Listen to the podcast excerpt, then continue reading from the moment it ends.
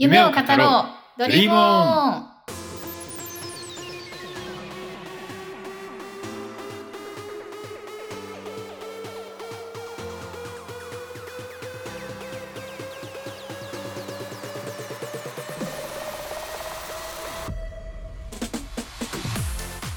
こんにちは Dream On 広報担当のキムクナです。同じく Dream On 共同代表の中村翼です。夢を語ろうドリームオンこの番組はドリームオンの活動の歩みや夢を追求し続ける人へのインタビューを通じてご自分の夢や将来について考え新たな一歩目につながるヒントを提供するための番組です。毎週金曜と土曜の夜7時にラジオ形式で配信をしていきます。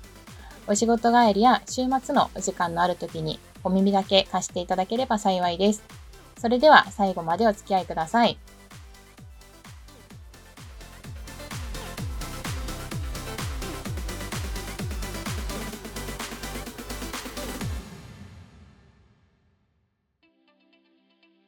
はい。今日も始まりました。よろしくお願いします。はい、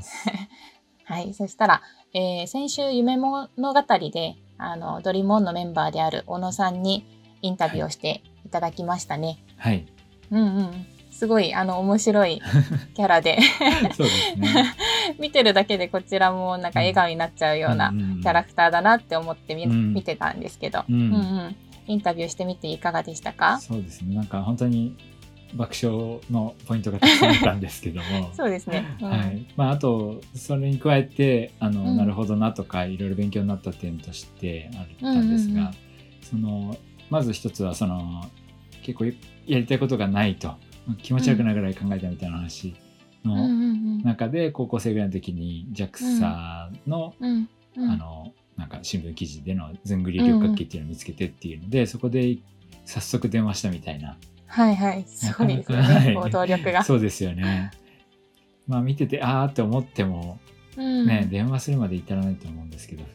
通常は。うん、まあ、でもそれだけなんかこう、ね、危機感みたいなのを持ってたのかもしれなくて、うん、ああ、そういうのからいろいろ話が進むんだなでで防衛大がいいんじゃないですかみたいに言われて、調べてみたら違ったみたいな、そういうので自分の考えを明確化してったみたいなのも、ある意味アクションしてから分かったことで、あそういうステップ必要なんだなっていう一つ思いましたし、うん、まあ、あとその就職して航空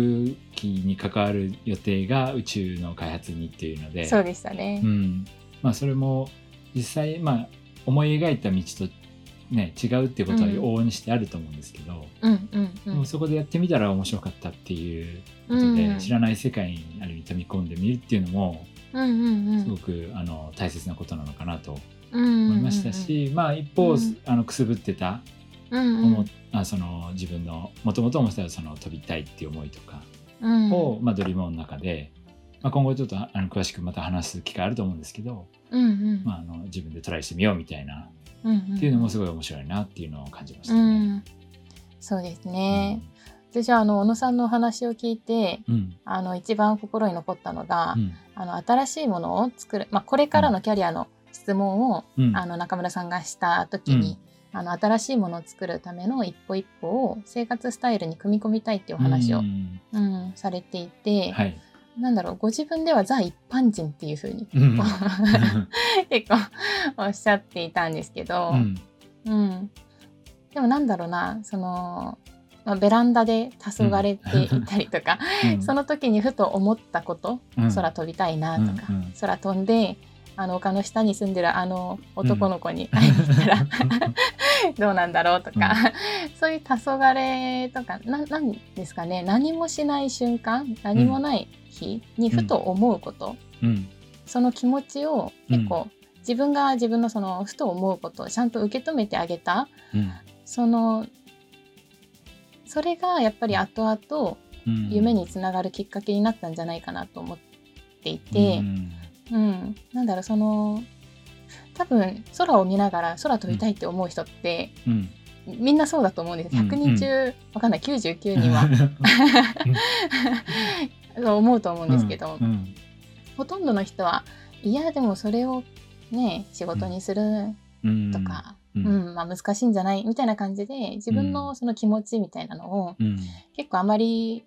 大事にしないっていうか、うん、なんて言うんですかね、うん、あの可能性確率みたいなところから考えて諦めるみたいなことって往々にしてあると思うんですけど、うん、なんかそれをやっぱり大事にしたことが、今のキャリアとかにつながったんじゃないかなと思って確かにそうですね、うん、うん、なんで何にもしない時に自分が感じることもちゃんと大事にしてあげなきゃなって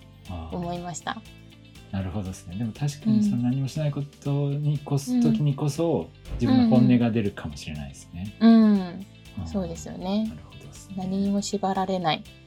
状況で思うこととか。うん、うん、確かに。や難しいじゃないですか。そうですね。うん、って思いました。勉強になりました。そうです、ね、小野さんありがとうございます。ありがとうございました。ですかね。はい。ありがとうございます。そしたら次に活動報告トピックのコーナーに移りたいと思います。はい。ドリームオン活動報告トピックはい、それでは活動報告とトピックを、えーと、中村さんからお願いします。はい、まずあの活動報告ですけどもゴールデンウィークということでいろいろ活動をしてまして、まあ、あの基本的には緊急事態もあってオンラインだとか、まあ、愛知の方は少し現場でもっていうのもあったんですけど、えっと、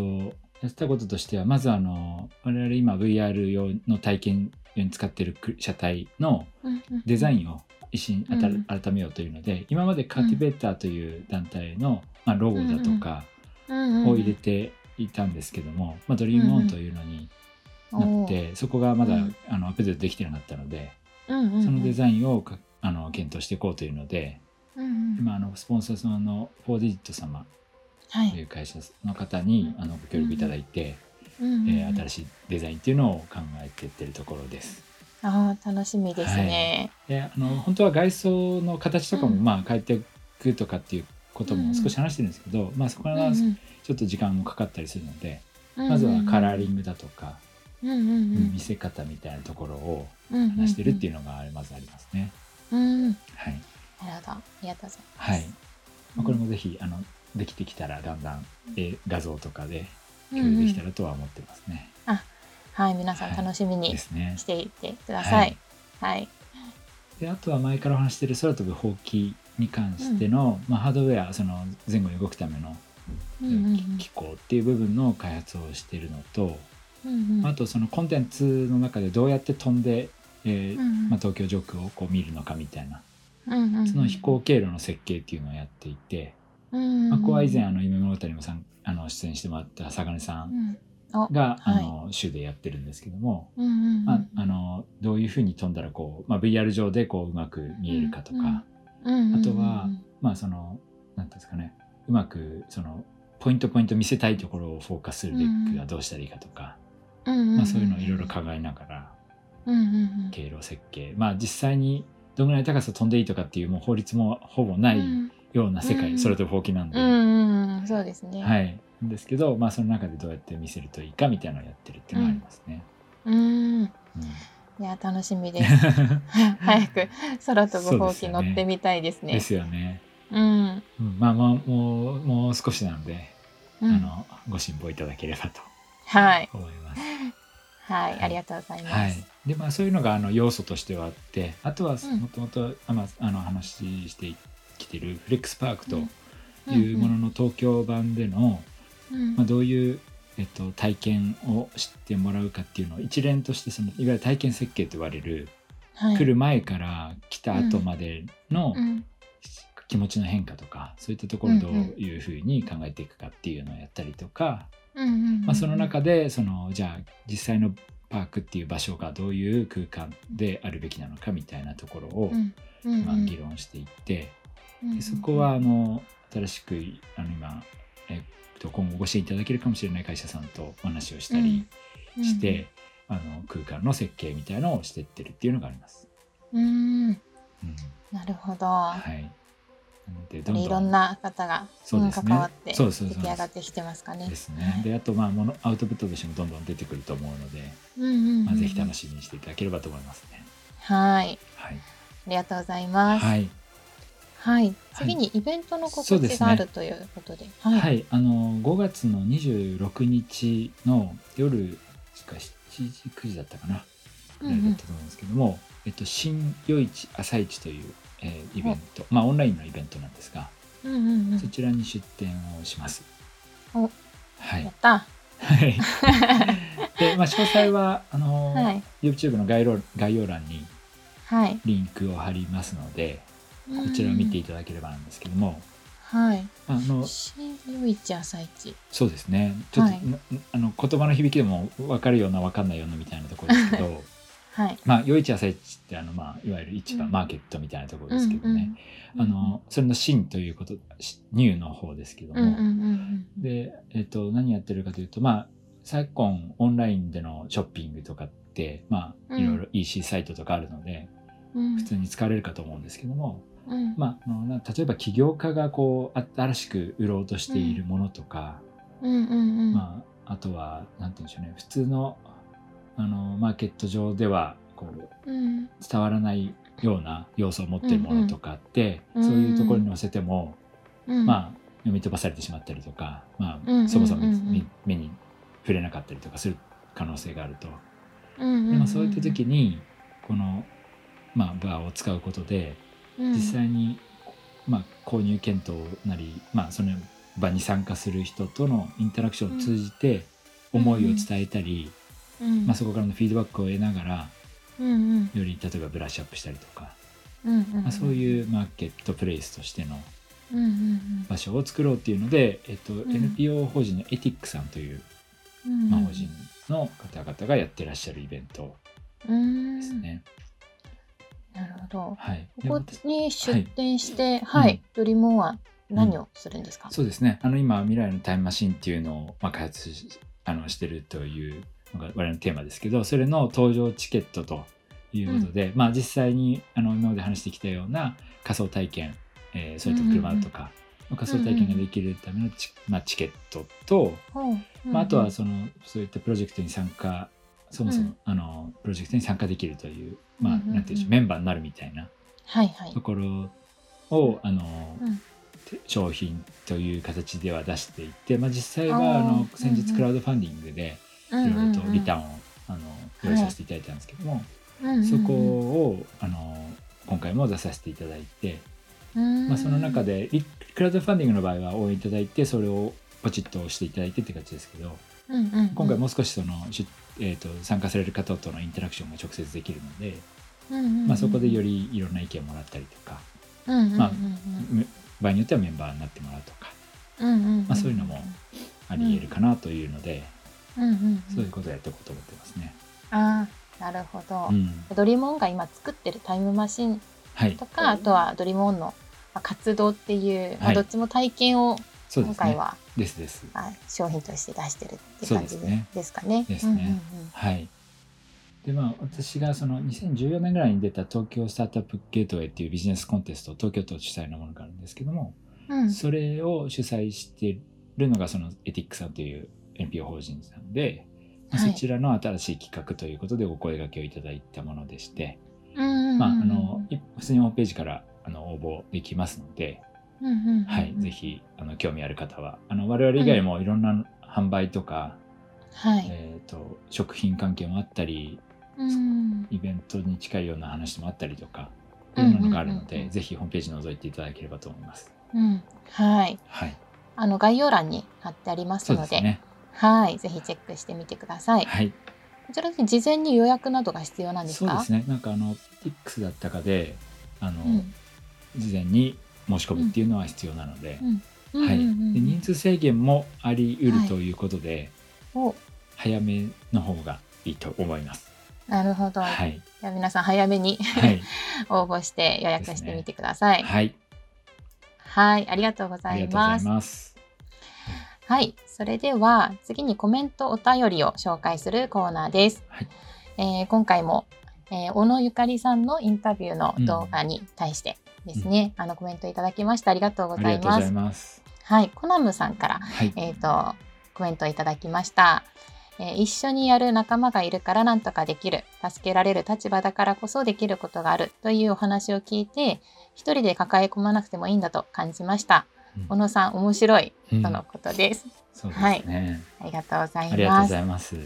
うんうん。まあ、さん面白い面白いですね。面白いですね。実はまだ私直接会ったことないので、ね、はい。あのインタビュー動画見て、うん、早く会ってみたいなってすごい思ってます、はい、あのあのままですけど。あのままですか、うん、2017年ぐらいからその活動一緒に集まってますけど、うん、もう変わらず、まあなんかそのさっきのそのいただいたコメントで言うとまさに一人でなんか全部やろうとすると、できないことだらけとか、落ち込んだりそのそもそもなんか進めなくなったりする感覚もあると思うんですけど、まあ、やっぱりあの周りの人と一緒に何かやっていくっていうことでできるものが多いと思うのでその考え方ってすごく重要だなっていうのは思いますね。そうですね、あと前回もあの小野さんの話された時に、また出てきましたよね。あのまず行ってみることとかっていう話もまた出てきたかなと。うん、うん。行ってみたことで周りの例えばお兄ちゃんですかね、が新聞を見て、ドリームオンの活動を紹介してくれたりとか、うんうんやっぱり行ってみることで、まあ、情報が集まったり、ね、助けてくれたりすると思うので、うん、うん、一人で抱え込むんではなくて、うん、まあ、ぜひ行ってみて仲間を集めてみるそうですね、うん、ことを、まあ、していきたいですね。そうですね、うん。うん。ぜひあの、はい、抱え込まずに、うん、あの信頼できる誰かに話してみてもらえればと思いますね。うん、そうですね、はい、あとはまあぜひコメントもあのぜひいただければ、はい、あ私たちは応援してますし、はい、あとはドリームオンの 活動のまあ候補じゃないんですけど、うん、うん、来ていただければ、ね、あのうん、誰も否定することなく応援、皆さんしてくれると思うので、はい、ぜひジョインしていただければと思います。はいはい、ありがとうございました。それでは今週の一曲、中村さんから紹介をお願いします。はい、では、えっと、クリンガーで Be Your Light です。どうぞ。どうぞ。I get so caught up in the middle, thinking of drowning in those blue eyes. I'm losing sight cause I am falling. I'm so deep down.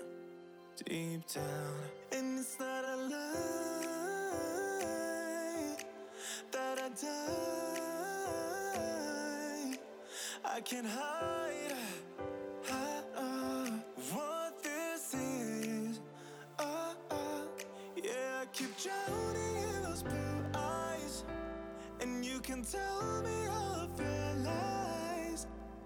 put out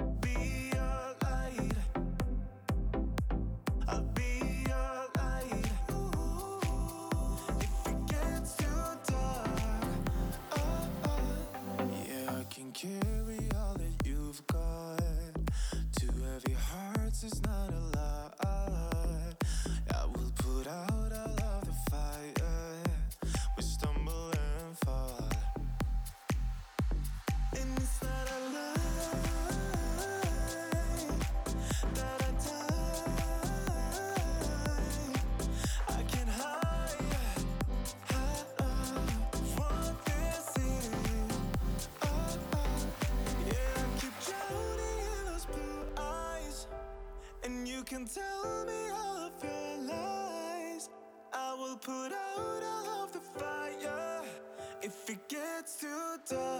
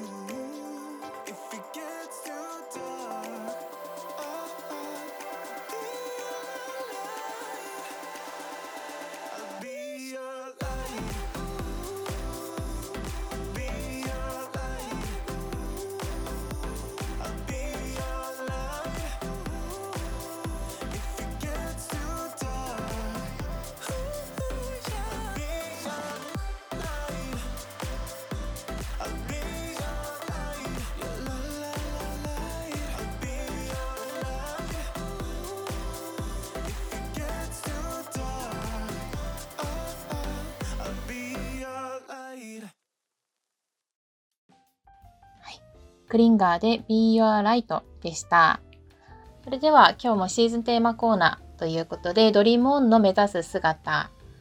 についてお話をいただきます。はい、まあ、今日は Dream On への改名物語ということで、はい、あの CARTIVATOR から Dream On に改名されたその、まあ、経緯であったりとかっていう話を詳しくお伺いできればなと思っています。はい。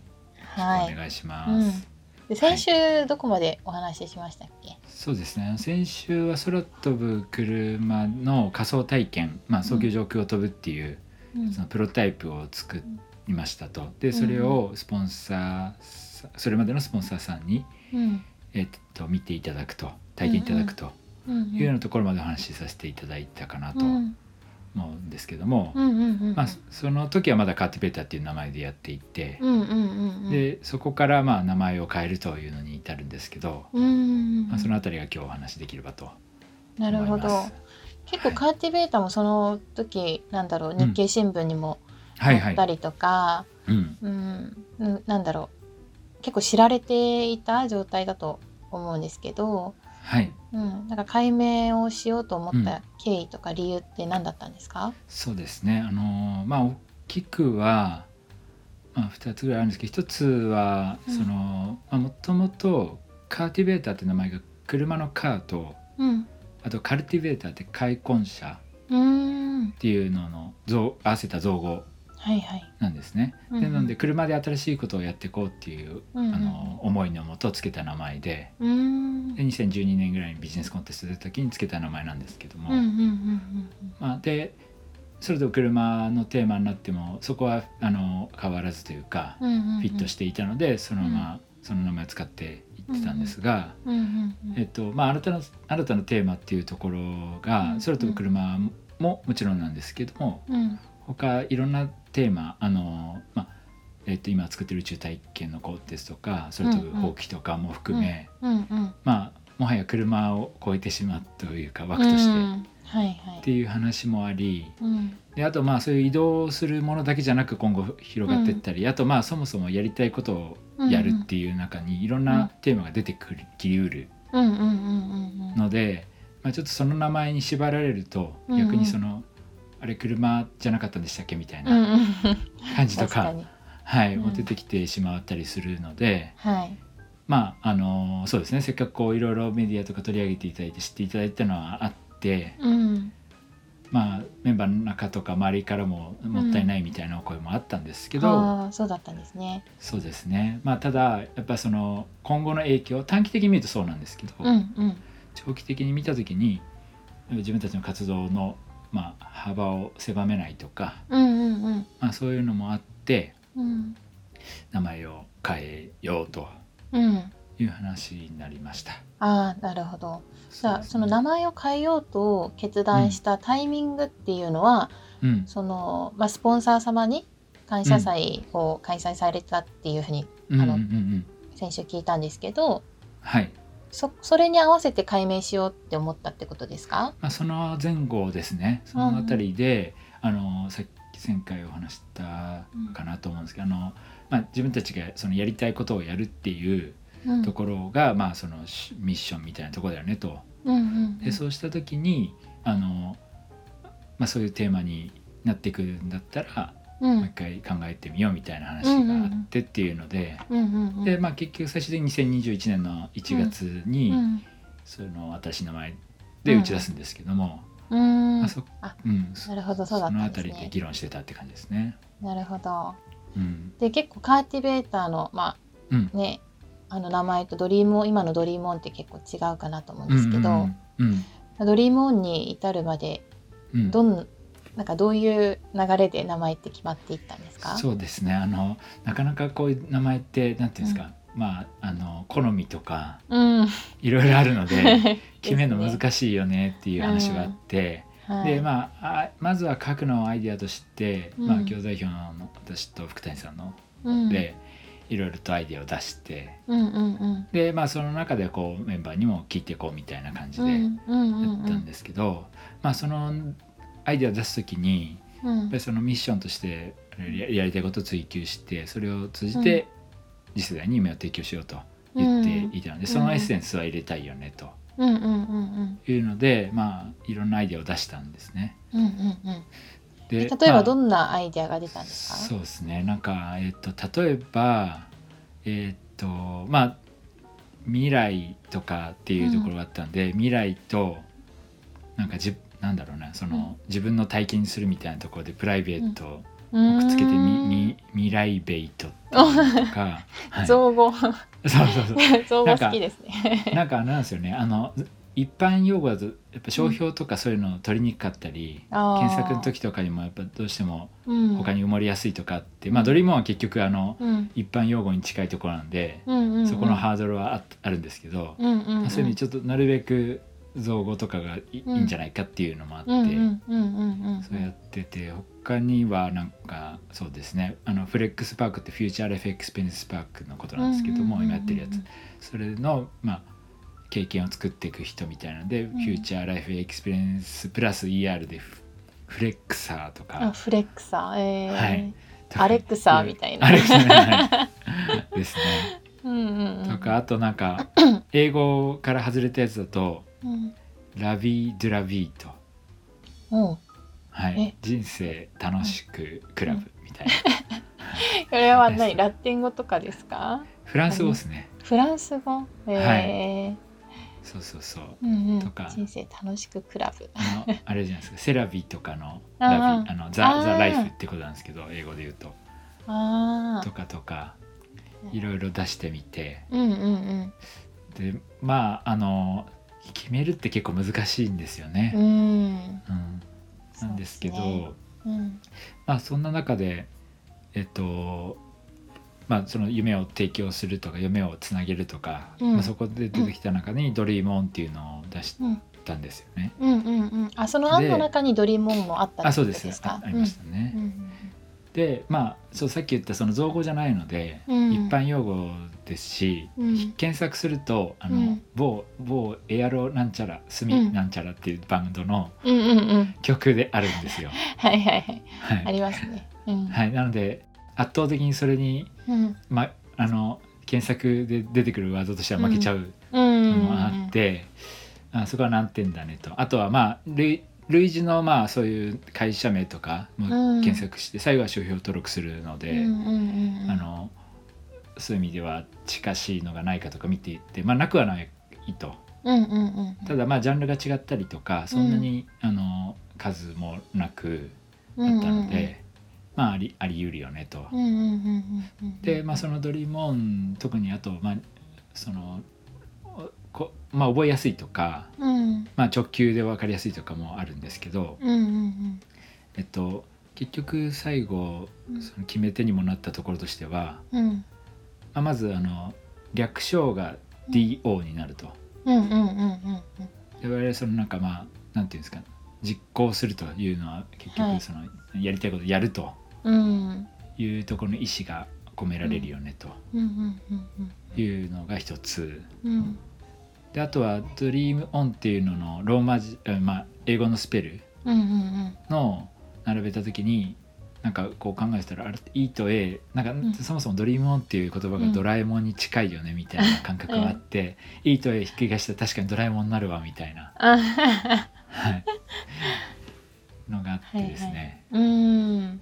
で我々もともと空飛ぶ車って作った時も、はい、こうプレゼンの中である意味ドラえもんのタケコプターの、まあ、形を変えた版ですよねみたいな話をしたりとかしてて、はい、で今回新しいテーマが「未来のタイムマシン」というので、もうもはやそのドラえもんのもはやドラえもんだよね、うん、だよねと。いうところでもうこれでしょうみたいな。ところで、まあ、うん、あのメンバーとも、うんそれでいいんじゃそれがいいんじゃないかっていうところになってドリームオンになったと。なるほど。はい。結構この E と A ひっくり返すとドラえもんだよねって結構つか,、つかみしてますよね。ね してますね。ただき傷あの何も言わないと、うん、あドリームオンですねって感じですけど、うんうん、言うとあみたいな、うんうんうん、はいそれはありますね。なるほど。いや最終的には、うん、まあ、最初は共同代表の中村さんと,、はい。えーと、福谷さんが、まあ、いろんな案を出して、うん、で最終的に決める段階においてはみんなでなんか決めたんですか、うん、そうですね。まあほぼほぼこういう案で考えてるけどって言って、うん。うんうん。まあ、それに対してどうかっていうのをもらって、うんうんうんうん、で、まあ、ドリモンいいねっていうところで,、うんうんうん、で決まりましたね。あなるほど、うん、それが決まったのが1月。あそうですね。決めたのはもう少し前なんですけど、うんうんうん、はい。まあ、で最終的に発表したのが1月というところで。でそこまでにあの、まあ、いろいろ調べてみてその「ドリームオン」っていうのを、うん、まあ、一応直訳するとその「夢でも見てろ」みたいなそういうちょっとなんていうんですか、はいはい、下げすむというか、みたいなそういうニュアンスもあるっていうのもあったんですけど、うん、まあ我々の活動はそういう、うんうん、あのむしろそう言われてもやり続ける活動だみたいな、うん、ちょっと反骨心みたいなのも入ってますし、であとはその、まあ、最終的にロゴをデザインしてあのフォーデジット様というスポンサーさんにデザインしていただいて商標登録するんですけども。まあ、それの中でもそういう他で使ってなくて商標でぶつからないかとか、そういうのも確認して1月に発表するという感じでしたね。なるほどですね。うん。まあ、実際あの検索していただければわかると思うんですけど、うん、有志団体ドリームオンって検索するとすぐ出てきますよね。うん、そうですね。そうあとなんか有志団体っていう言葉自体はあんまり一般的ではないので、なんか YouTube とかでも有志団体って検索するだけで結構上には出てきたりする、うん、確かに確かに。ですよね。そうですね。だからドリームオンだけだとまだちょっとあまああの Google 検索だと3位ぐらいに出てくるんですけど、その、うん、エアロスミを超えるのがちょっとなかなかハードル高いみたいな。まあ超えた時はエアロを超えたってことになりますからね。ああそうですね。はい、頑張りましょう。そうですね、頑張りましょう。うん。はい。あと、じゃあ、はい、まあドリモンっていう名前に変えましたと。うん。うんうんうん。その後は、うん、なんかどういうふうに動いたのかっていうのも気になるんですけど、ね、はい、特にあの感謝祭の時に、はい、あのそのタイミングの前後で解明を、まあ、考えたということで、はい、その後なんだろう。そうです、ね、スポンサーの方とかご支援とか、はいうん、その関係性とかはどうだったんですか、でいうとあの一応2020年の、まあ、8月から9月のタイミングで、うん、えっと、それまでのカーティベーターという、まあ、名前の団体へのスポンサードっていうのは、うん、一旦終了っていう形になりましそれはもともと契約もそうしていて、まあ、本来的にはオリンピックがあるタイミングまでのご支援という形で契約をさせてもらってたんですね。なんでそこで百社長のスポンサーさんのとの,、まあ、あの正式なスポンサー契約っていうのは終わっていて、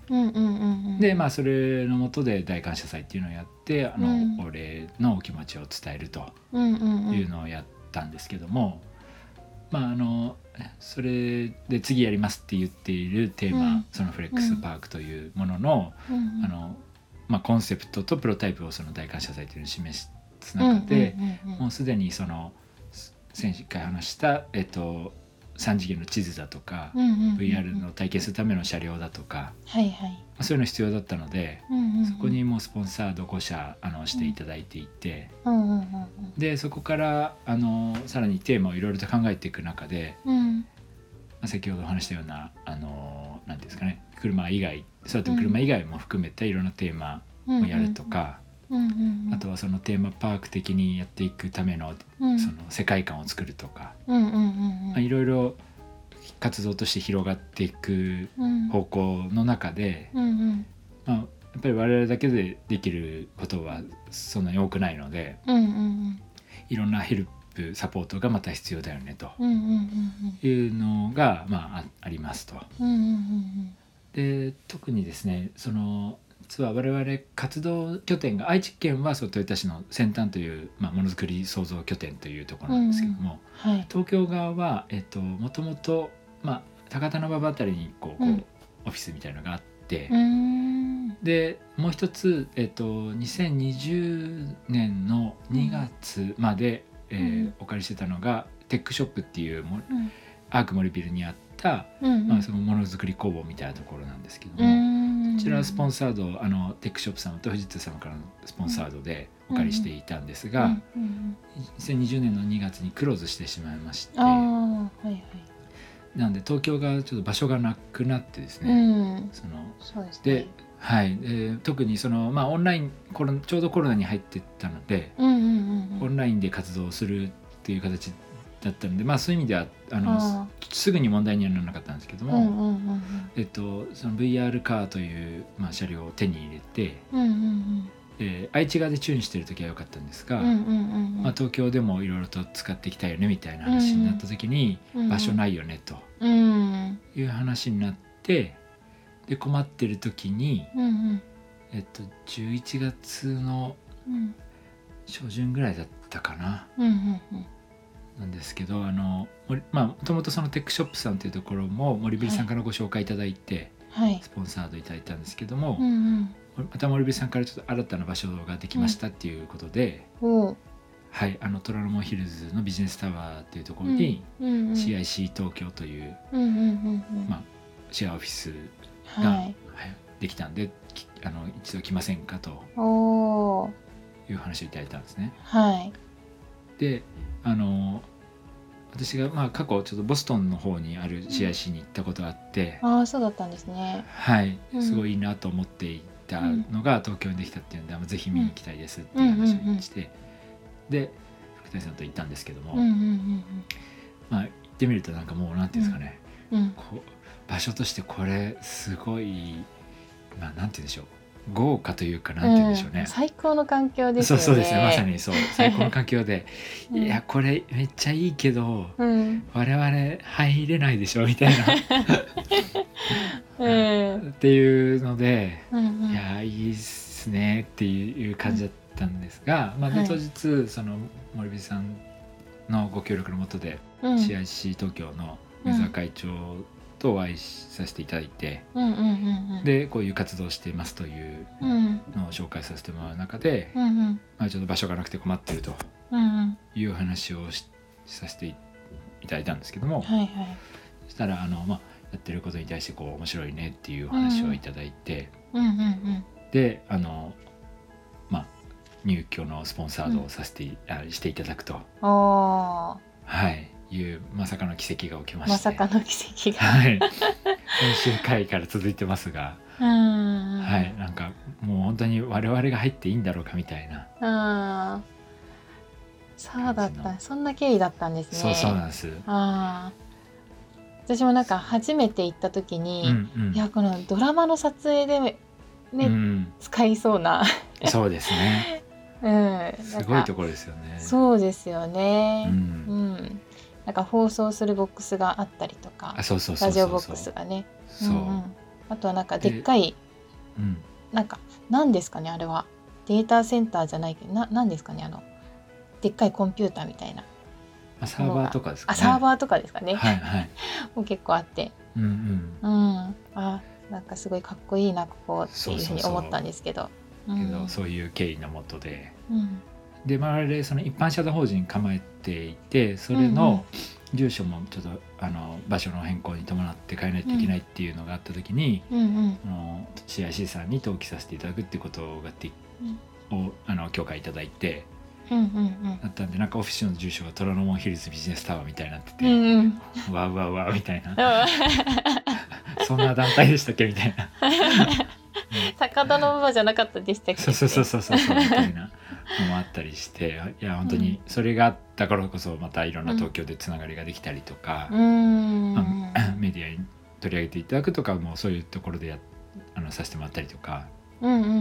ていうすごい大きなきっかけになったものですね。なるほど、はい、確かに今なんかいろんなイベントね、うん、あのカーティベーター時代よりもたくさんやってるっていうふうにさっきおっしゃったんですけど、うんうんはい、この拠点だと、しかもやりやすいっていうのもありますよね。そうそうそう。でもともとイベントとかをやるような場所でもあるので、うん、自主的に開催もできますし、うんうんうん、あの他の方がやってるところに呼んでいただくとかっていうのもあって、うんうんうんうん、本当に大きなきっかけになったところですね。なるほど、うん、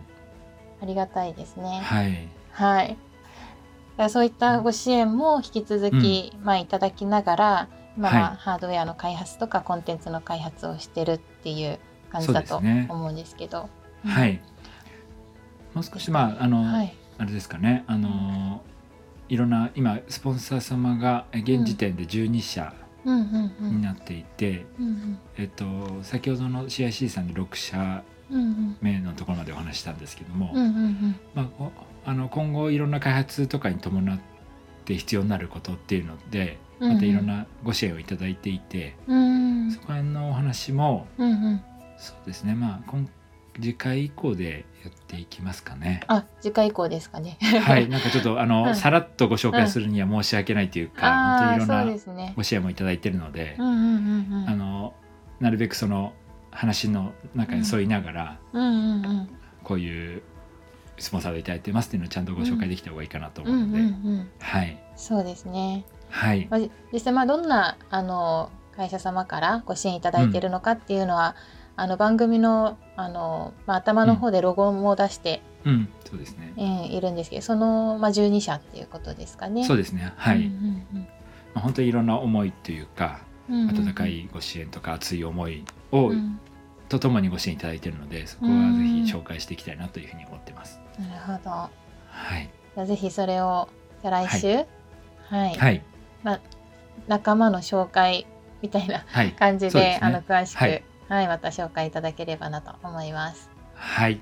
はい。今日もありがとうございました。はい、ありがとうございました。はい。次回の放送は夢物語、えー、ということでプロドラマーの望月淳さんに出ていただいて、うんはい、あの中村さんにインタビューをしていただく動画を配信させていただきます。はい。はい。プロドラマーということで私あまりあの馴染みのない職種なんですけど実は中村さんの、はい。そうです、えー、高校の？はい同級生ですね。はい。同級生、はい、私もあの高校の時にちょっとバンドをやっててその時に一緒にやったりもしてたんですけど、まあ、当時からすごく目立っていて、ああそうなんですね。でまあとはいえあのなんていうんですかね。あの別に音楽学校でもないので、プロになるっていうあの、うん、人ももちろんそんなにたくさんいるとかそういうわけじゃないんですけどコツコツとそういう基礎練とかも重ねながら、うんうん、自分の夢を叶えて、で今は有名どころだとあの、うんうん、星野源さんとかのレコーディングに参加したりとか平井堅さんとか、はい。まあ、他にもいろんなドラマだとかですね、テレビにもいろいろあのそのミュージシャンのバックで叩いたりとかっていうのをやっていて、うんうん、本当に大活躍の望月くんですね。